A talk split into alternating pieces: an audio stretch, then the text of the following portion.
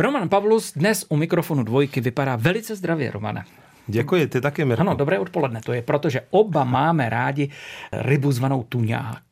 Říká se, že to je jedna z nejzdravějších ryb. Myslíš si to také? Je velice nízkotučná. Pokud se tedy nebavíme o břichu tuňáka, které je hodně prorostlé tím rybím tukem a uh-huh. používá se na různé speciality, hlavně tedy v té japonské kuchyni. No dobře, tak vyhneme se břichu. No na, asi ne úplně, že břicho se určitě také zpracovává. No naopak, to je velká specialita no tak... právě. Je to velice ceněné právě pro tu svoji tučnost a mramorovanost a vlastně na pohled trošičku připomíná takové to slavné hovězí kobe. Tak se nevyhneme břichu, naopak ano. pojďme na břicho, tu nějaká. Jak si s ním máme poradit v kuchyni? Když si koupíme třeba steak, což bude asi velice častá varianta, uh-huh. tak ten je z mého pohledu nejlepší dát na grill. Grillujeme tak, aby byl středně propečen nebo progrillovaný. Nejčastější varianta tedy možná bude i míň jak to medium, medium rare, Aha. takže se toho opravdu nebojíme. Je to jedna z těch eh, ryb, podobně jako třeba losos, která není potřeba úplně propíkat.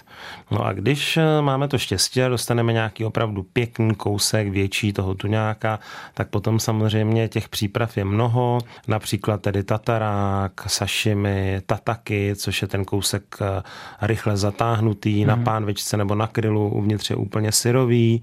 Takové ty menší kousky, ořezy můžeme použít eh, do salátu a nebo třeba do těstovin. Já musím říct, mm. že takové rečetové špagety s čerstvým tuňákem, tak to je opravdu moje velice oblíbená záležitost. Mě napadlo, si proti konzervám?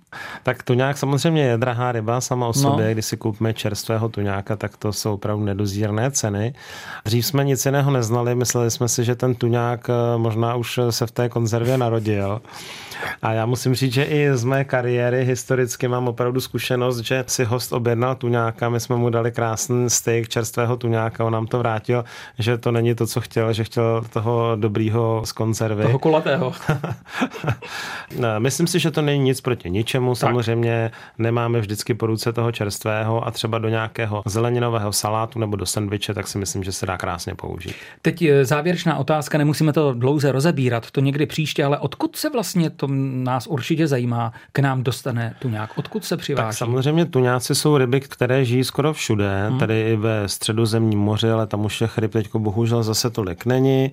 Nejčastěji k nám se dostává třeba ze Sri Lanky nebo z Malediv letecky, takže ta ryba je tady třeba do dvou dnů a to se dá ještě krásně konzumovat. Proto důležitá letecky. Děkujeme, dobrou chuť, pokud si dáte tuňáka.